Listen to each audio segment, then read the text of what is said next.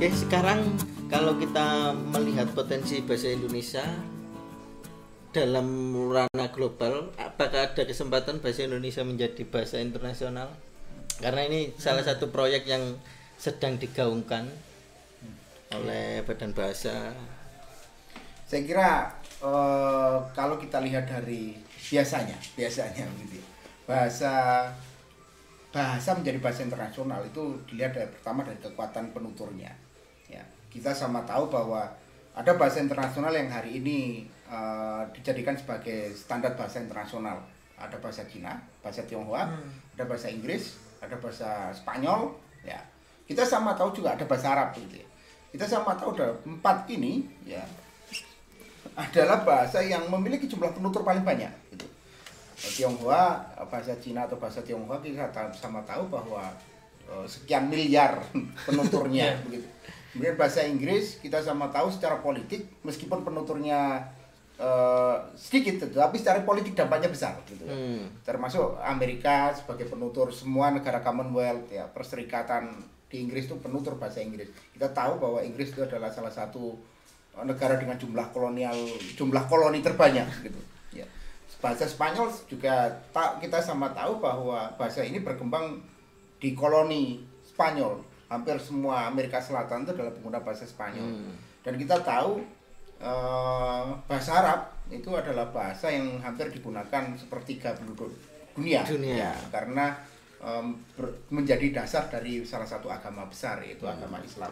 Kalau melihat itu sebenarnya Indonesia memiliki nilai tawar karena jumlah penduduknya banyak.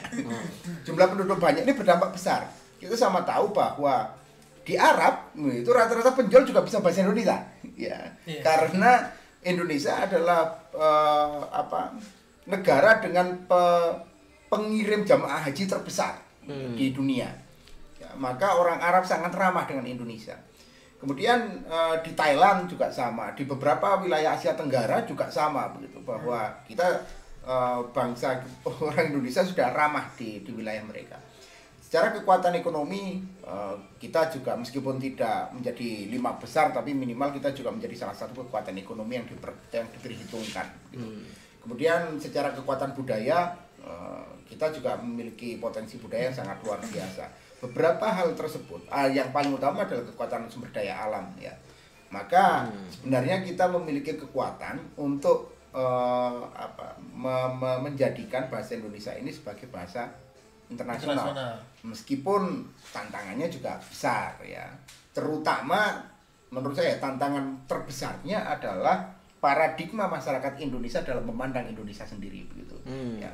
Selama kita masih menganggap bahwa kita subordinat dan bangsa bahasa-bahasa lain terutama bahasa-bahasa yang diambil dari barat itu superordinat maka bahasa lompatan bahasa Indonesia dari bahasa lingua franca eh, lokal Lokal. Indonesia menjadi Asia atau lebih dari itu itu akan sangat sulit sebelum kita bisa mengalahkan sebelum kita bisa menunjukkan bahwa orang Indonesia harus menghargai Indonesia itu sendiri Hmm. Gitu. orang Indonesia harus bangga dengan Indonesia itu sendiri Iya.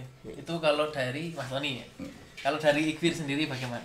Dari Kalau saya di, at- di atas kertas gitu, oke saya setuju dengan Pak Fatoni, dengan Mas Fatoni bahwa kita harus positif terhadap bahasa Indonesia, meskipun sebenarnya saya punya pandangan yang negatif terkait hal itu. Karena ini oke eh, bahasa Arab dengan dia sebagai eh, bahasa pengantar untuk agama tertentu, agama Islam yang yang pastinya besar. Kemudian Inggris dengan revolusi industrinya revolusi industri pertama kemudian dia pada saat itu dia menjadi kiblat ilmu pengetahuan kiblat ekonomi dunia Cina dengan kekuatan ekonominya Indonesia dengan apa? Iya, iya. bahwa bahwa ada uh, kenyataan pahitnya bahwa kita bahasa kita diajarkan di berbagai negara itu kan karena ya mereka pengen pengen ke kita. Karena mereka ada produsen Iya, dan iya. kita adalah konsumen Konsumen, mereka. maka sebagai produsen mereka harus memahami konsumennya. Salah satunya adalah mempelajari bahasanya. Bahasa ya digunakan. itu itu uh, pandangan gelap saya terhadap Ya, masa bahasa depan Indonesia. bahasa sebagai Indonesia bahasa internasional gitu ya. sebagai bahasa internasional. Karena gini karena kita harus menemukan momentum Hmm. untuk untuk menjadi bahasa internasional. Nilai tawarnya apa dulu? Hmm. Eh, bahasa Jepang kecil-kecil seperti itu tapi dia punya produk yang cukup mendunia Hmm. mulai dari motor anime Korea dengan K-pop dan drakornya Hmm. Indonesia Jangan Dari- lupa eh, Mas Fir bahwa Jepang yang kita tahu ya, bahasa selain bahasa-bahasa besar Hmm. tadi ada beberapa bahasa yang muncul ya menjadi bahasa muncul menjadi besar tidak karena jumlah jumlah tidak karena koloni tidak Hmm. tapi karena eh, kecintaan penduduknya terhadap bahasa itu sendiri Jepang contohnya Hmm. saya kira di Jepang semua ya pengguna bahasa Iya. Jepang Iya. mereka jarang menggunakan bahasa Inggris Prancis contohnya orang Prancis itu bisa berbahasa Inggris tapi mereka tidak pernah mau menggunakan bahasa Inggris karena mereka lebih bangga dengan Hmm. bahasa Prancis ketika meskipun secara koloni Prancis juga Hmm. eh, adalah salah satu negara dengan koloni besar di wilayah Afrika gitu. Eh, ketika kita berasumsi sama bahwa Hmm. ketika ada kecintaan kita terhadap bahasa kita ya kalau seandainya saya membayangkan kalau seandainya kita memiliki prinsip yang sama dengan orang-orang Jepang dalam proses berbahasanya nah kita Bisa ya jadi. bisa Ya. jadi luar biasa gitu. ya Dan Itu- itu eh, kalau dari apa yang saya pernah dapatkan dari beberapa eh, orang yang pernah studi di Jepang begitu, ternyata di Jepang itu bahkan hal-hal baru dari penelitian-penelitian yang berbahasa Inggris itu di di Jepang kan ubah diubah menjadi diterjemahkan menjadi bahasa Jepang. Gitu loh untuk di, dipahami oleh masyarakatnya di sana. Dan sampai seperti itu pemerintah me, me- apa ya me- me- menghayati bahasa Jepang gitu loh. sampai kekuatan seperti itu. Kalau di Indonesia sepertinya eh, Belum. belum sampai sana gitu kan kita Iya, ngomong iya. kecintaan maka kita kan Iya, iya. kalau ada pertanyaan seberapa cinta anda dengan bahasa Indonesia Iya. Ya sama seperti itu kembali ke permasalahan awal kita gitu bahwa lawung yang sudah dipakukan saja. Ini kan bentuk kecintaan Hmm, gitu. iya. Yaitu menggunakan istilah yang sudah dipakukan sehingga istilah itu ramah di telinga. Itu saja masih jarang kita gunakan. Iya. Ini adalah bentuk Iya. kecintaan ya. Hmm. Ini adalah aplikasi dari kecintaan kita. Seharusnya kalau kita berprinsip kita cinta bahasa Indonesia sebagai identitas kultural, Hmm. identitas politik, ya, identitas geografis, identitas sosial atau identitas apa pun, Iya. maka kita harus menggunakan itu begitu ya sebagai identitas yang utuh, Iya. sama seperti eh, eh, teman-teman dari Jepang, sama seperti teman-teman dari Perancis. Prancis, gitu. yang PD menghayati oh Ya, ini ya. kalau kalau saya mau mengatakan itu menghayati eh, bahasa negaranya karena sendiri secara ya jujur saja karena memang secara mental kita masih belum ini bisa warisan Iya. warisan postkolonial ini warisan ini wacana-wacana postkolonial wacana-wacana negara dunia ketiga ketiga meskipun sekarang kita bukan lagi negara ketiga Ketiga. Iya, iya. Iya.